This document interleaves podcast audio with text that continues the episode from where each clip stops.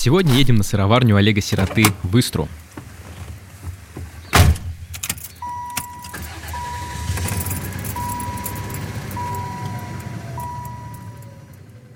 Привет! Это подкаст «Путь дорога» о путешествиях по Подмосковью. Я Герман Иванов. Я Лена Твердая. Всем привет. Мы давно не ездили куда-то, где вкусно кормят.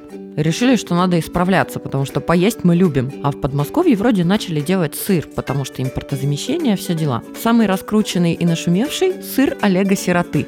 Это фамилия такая. У него собственная сыроварня в деревне Дубровская под Истрой, где можно посмотреть, как делают сыр, посмотреть на коровушек и поесть сырных вкусностей. И сегодня мы расскажем, каким подмосковным сыром не стыдно накормить французов. А еще о супер опасном сыре. Перед тем, как его есть, надо надеть защитные очки. И еще о том, как коза стала пиар-менеджером и зачем раньше в молоко сажали лягушек. Начнем. Сыроварню Олега Сироты несложно найти в навигаторе. На въезде с Новорижского шоссе видны огромные буквы «Сыр». И если вы их увидели, значит приехали правильно. Они прикольно смотрятся среди сугробов, почти как надпись «Голливуд», только «Сыр». Главная звезда сыроварни, конечно, сам Олег Сирота. И мы хотели с ним познакомиться, но мы приехали поздно, а у него такой плотный график, что мы просто его не застали. Так что нам все рассказала экскурсовод Наталья Осовская. Как выглядит сыроварня? Главное здание, а в нем кафе и магазин, и в нем же производство. Внутри, прямо между кафе и магазином, стеклянный павильон, он герметично закрыт со всех сторон, а внутри чаны, трубки, что-то булькает, льется, люди работают. Приятно посмотреть. Я прям зависла.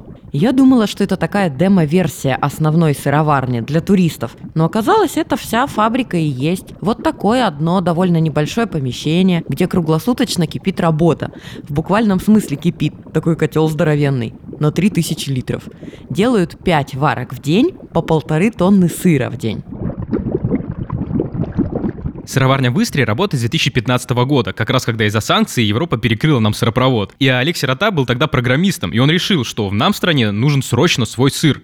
Он сменил профессию, учился в Европе, в России и набрал себе специалистов. Но оказалось, что найти нужных людей проще, чем подходящее молоко. И для этого нам нужны были определенные коровки, чистенькие, аккуратненькие, породистые, чтобы обязательно они гуляли, дышали кислородом. А, то есть у них были места для выпаса, чтобы они ели свежую траву летом и свежескошенное сено зимой. Трудно было найти коровник мечты. Пришлось строить свой. В нем сейчас около 100 коров, и это считается мало. Еще нашли в Калужской области подходящее стадо. Его держит швейцарец, который переехал в Россию – но все равно жалуются, что не хватает сырья, хотят больше сыра варить. Да, с молоком понятно, но для сыра еще нужны молочные бактерии. А бактерии это и есть э, все самое главное в сыре, то есть которая работает над его вкусом, цветом, ароматом, запахом.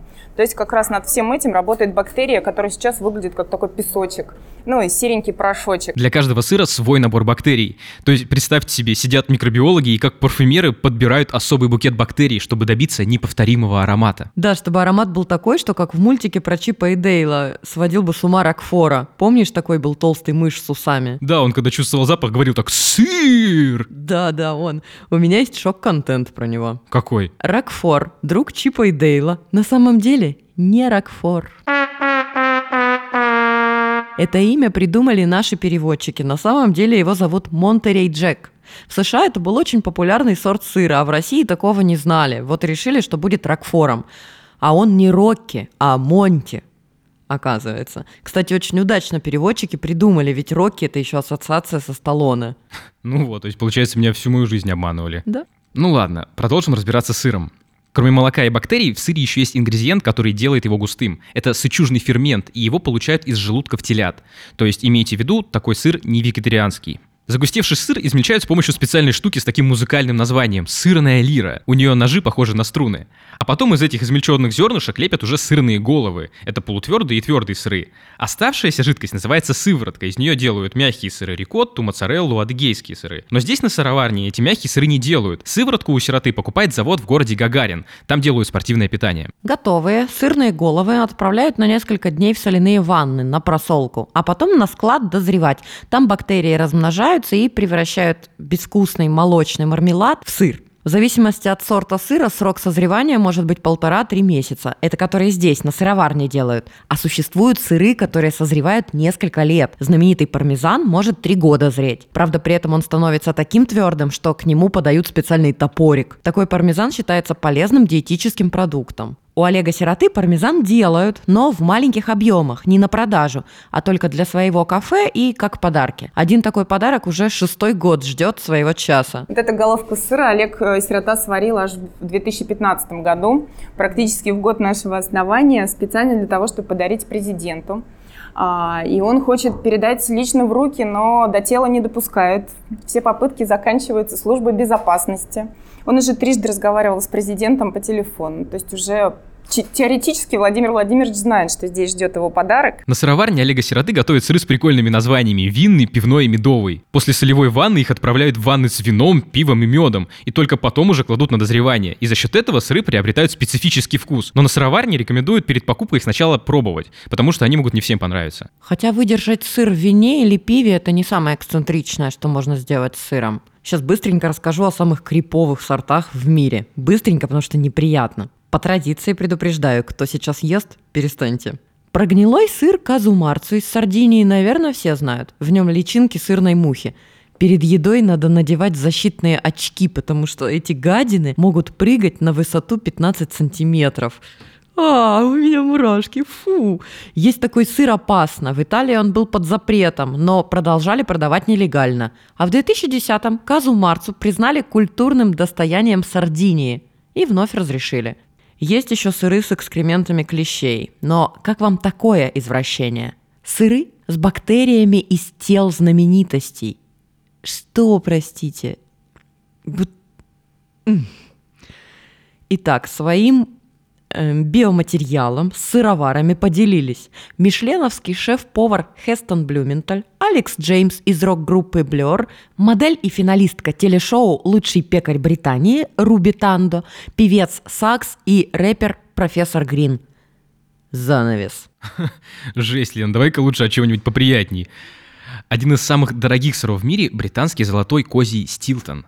И он содержит съедобные хлопья золота и золотой ликер. 100 граммов такого сыра стоит примерно 7 тысяч рублей. А самым дорогим сыром в мире считается сербский сыр пуле. Стоит примерно 9 тысяч рублей за 100 граммов. Его делают из молока ослиц, которые живут в природном заповеднике, и там эти ослицы на весь золото. В общем, вокруг сыра всегда много легенд, традиций и странных историй. Очень круто выразился американский писатель Клифф Фадиман – Сыр – это прыжок молока в бессмертие. А вот еще прикольная традиция, связанная с сыром. В Англии ежегодно проходит Куперсхиллская сырная гонка. Это такой бессмысленный и беспощадный праздник. Участники забираются в высокую гору, а с горы спускают головку сыра. И пока она катится, люди за ней бегут. Они падают, что-то кувыркаются, там полнейший хаос. И ни разу не было, чтобы никто не повредился. Рядом даже скорая дежурит. Побеждает тот, кто этот сыр поймает. Власти из-за всего этого травматизма пытались спорт запретить, но эта традиция аж с 15 века, она людям нравится, поэтому ее не запретили. И гонку продолжают проводить. Один мой знакомый француз сказал, вы, русские, никогда не сделаете сыр, как во Франции. Вам ваши санитарные нормы не позволят. Ну да. Хотя с большинством европейских сыров ничего такого страшного не делают при производстве. Просто они из натурального молока, не пастеризованного, а еще в Европе варят сыр в медной посуде, а у нас нельзя.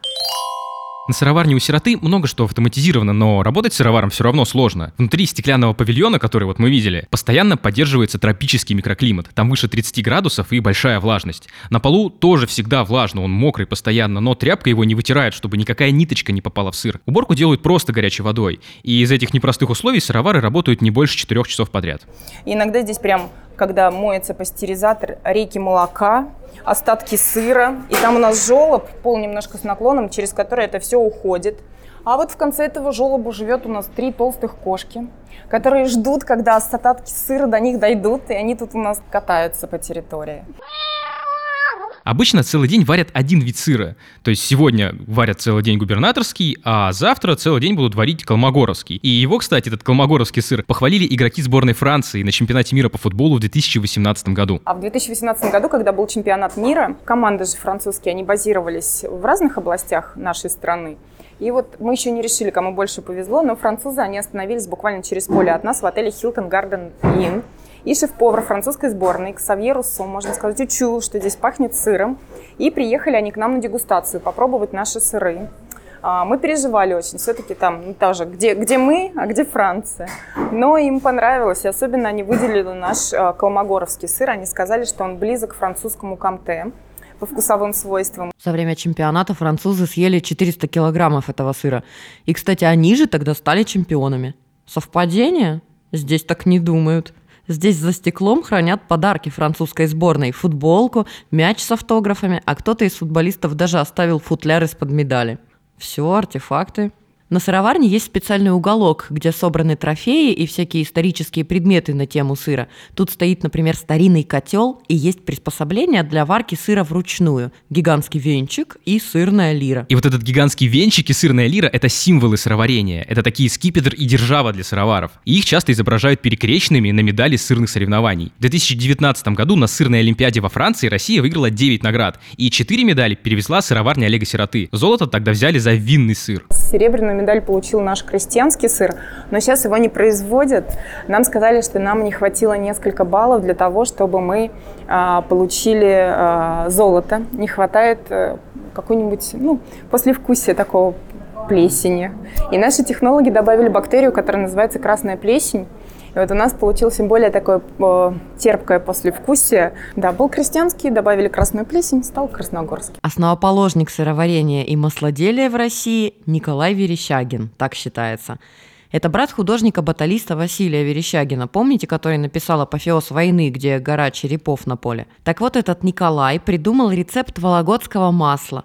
Можно назвать его легендарным, его даже экспортировали. Верещагин очень заморачивался с молоком, например, привозил траву из Альп, чтобы здесь выращивать и кормить ей коров. И он очень много сделал для нашего вот как раз э, сыроварения, для нашей этой области молочной. Он очистил производство, потому что в таких избах варили, и, конечно, для того, того, чтобы сохранить а, свежесть молока, использовали лягушек их сажали, и молоко, и это продлевало срок годности молока. Получается, кожа лягушек противомикробная, это даже ученые доказали, но при современных холодильниках лучше так не делать. И, кстати, насчет холодильников. Чтобы везти масло за границу, нужен был особый транспорт, и Верещагин попросил помочь ему Дмитрия Менделеева. Это ученый, который придумал таблицу химических элементов, ну, мы его все знаем. И он еще прилетел с посугл на воздушном шаре, мы про это в прошлом выпуске рассказывали. Так вот, Менделеев придумал целую логистическую систему по доставке масла за границу. Он придумал специальные кареты, где укладывали сено и лед для охлаждения. И получался такой холодильник на колесах. И через каждые несколько сотен километров были станции, где меняли эти холодные вагончики. И так масло возили во Францию, Италию и Швейцарию. Я там наделала шуму на сыроварне. Там колокольчики для коров висят, ботала. Я решила, что они не только для коров, но и для меня тут висят. Такие нужны были, чтобы корова не потерялась, пока пасется. Наши русские ботала довольно тяжелые и большие, но европейские просто гиганты, величиной с голову, и очень нарядные. Такие на коров надевали редко, например, по праздникам, когда устраивали коровий парад. И бытует мнение, что вот эта тяжесть коровы же, она выходит на работу а у нее прекрасная работа, да, ей надо гулять и много есть, и она будет производить много молока. И так сказать, чтобы она не отвлекалась от фронта работ, вот эта тяжесть притягивает ее к траве, она много ест, дает много молока. Но вот наши ребята-пастухи не поверили, они говорят, ну вы что, вы видели девочек наших? И одели на них колокольчики, и они такие, вау, на мне новые бусики. И она побежала. То есть это для нас такие колокола кажутся тяжестью, а для коров с их весом от 500-600 килограммов это реально как бусики. И еще тут есть прикольная старинная маслобойка. Она выглядит как небольшая бочка, а внутри у нее барабан. И раньше этот барабан надо было крутить вручную. И прикол тут в том, что немецкая компания, которая раньше делала эти маслобойки, потом начала по тому же принципу делать стиральные машины. И у них реально очень похожая конструкция. Все эти занятные штучки можно посмотреть во время экскурсии. Их на сыроварне проводят бесплатно в начале каждого часа. А еще совершенно свободно, бесплатно, можно гулять по всей территории, сходить в коровник или небольшой фермерский зоопарк. Там куры, гуси, утки, козы, а есть еще индюки, фазаны и кролики. Но мы сначала пошли в коровник, там больше ста коров, и они постоянно кушают, они там такие чистые, хорошенькие, вообще приятно на них посмотреть. И у них в загоне есть клевые чесалки. Представьте себе такой гигантский ёршик, который вот торчит из стены. Корова к нему подходит, подставляет свой бок, и он автоматически начинает чесать. И прямо ты стоишь и, и видишь, как корова кайфует. Такая минутка радости у коровы. На коров можно любоваться, но вот трогать их не разрешают. Внутри даже есть знаки, на которых написано. Корова весит 900 килограмм и может бодаться. Ее нельзя обнимать и целовать этот не человек и не кошка. Зато если уж сильно чешутся руки кого-нибудь погладить, можно оторваться в телятнике. Телята с удовольствием подходят, дают себя почесать, лижут руки своими длинными языками. У телят есть соседка, знаменитость сыроварни, коза Меркель. Говорят Меркель, потому что характер нордический. Она не дает себя погладить и может боднуть своими большими рогами. Мы подошли на нее посмотреть, она начала бодать свою решетку, было очень угрожающе. Мы, в общем, особо не подружились. Но вот Олега Сироту она не бодает, они как раз дружат. И еще Коза его партнер по пиару. Как-то раз Олег брал ее с собой на акцию в аэропорт Домодедово. Они тогда вдвоем приглашали пассажиров на фестиваль «Сыр Пирмир». Он проходил в сыроварне. И еще Олег с Козой раздавали прохожим на улицах медицинские маски. Мне нравится та шумиха, которая периодически возникает вокруг сыра Олега Сироты. То Коза Меркель угощает всех сыром в аэропорту, то огромный фестиваль «Сыр Пирмир», на который съезжаются все сыровары России. А то вот история с подмосковным школьником. Слушайте, некий пятиклассник написал в школе сочинение по басне Крылова «Ворона и лисица». Дескать, лиса хитрая, ворона глупая, а единственный положительный герой – сыр. Ему влепили двойку, и история загуляла в интернете. Олег позвал мальчика на экскурсию, подарил сыра, а еще передал сыра учительнице, так как ей в комментариях тоже досталось в соцсетях. В общем, всем утешительные призы. А мы решили себя сами наградить и пошли обедать в кафе. Цены там ближе к московским. Салаты 500-700 рублей, горячая 700-900. Мы попробовали жареный сыр с брусничным вареньем, и он был очень вкусный. Еще в магазине перепробовали кучу разных сыров. Я купила колмогоровский, которым французских футболистов кормили. Я себе тоже взял колмогоровский, и мне еще понравился губернаторский, я его тоже купил. Я думала, вдруг на сыроварне исполнится моя давняя гастрономическая мечта. Я хочу попробовать пасту, которую готовят прямо в головке сыра. О, это так круто! Загуглите. Там повар поджигает сыр в серединке, он плавится, и прямо в это углубление добавляют пасту, перемешивают, там еще какие-то ингредиенты, ну прям красота. Но для этого нужен сыр твердого сорта, в идеале пармезан.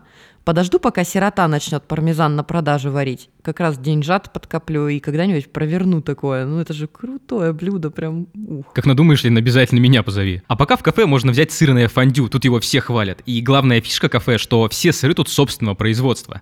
И на этом, сытые и довольные, мы заканчиваем наш выпуск. Слушайте подкаст «Путь дорога», ставьте лайки в Яндекс Музыке и Кастбоксе, а свои комментарии вы можете оставить в Apple подкастах, Кастбоксе, Google подкастах и во Вконтакте. Чтобы не пропускать новые выпуски, подписывайтесь на подкаст «Путь дорога» и еще рекомендуйте нас своим друзьям, пусть нас будет все больше и больше. Если вы, как и мы, хотите путешествовать по Подмосковью, заходите на портал «Путь дорога» travel.riama.ru. Там много интересной информации для туристов. А если вы хотите предложить нам идеи будущих поездок, интересные маршруты или обсудить вопросы сотрудничества, пишите нам на почту подкаст собакариама.ру. На этом мы прощаемся. Я Герман Иванов. Я Лена Твердая. Всем пока. Пока.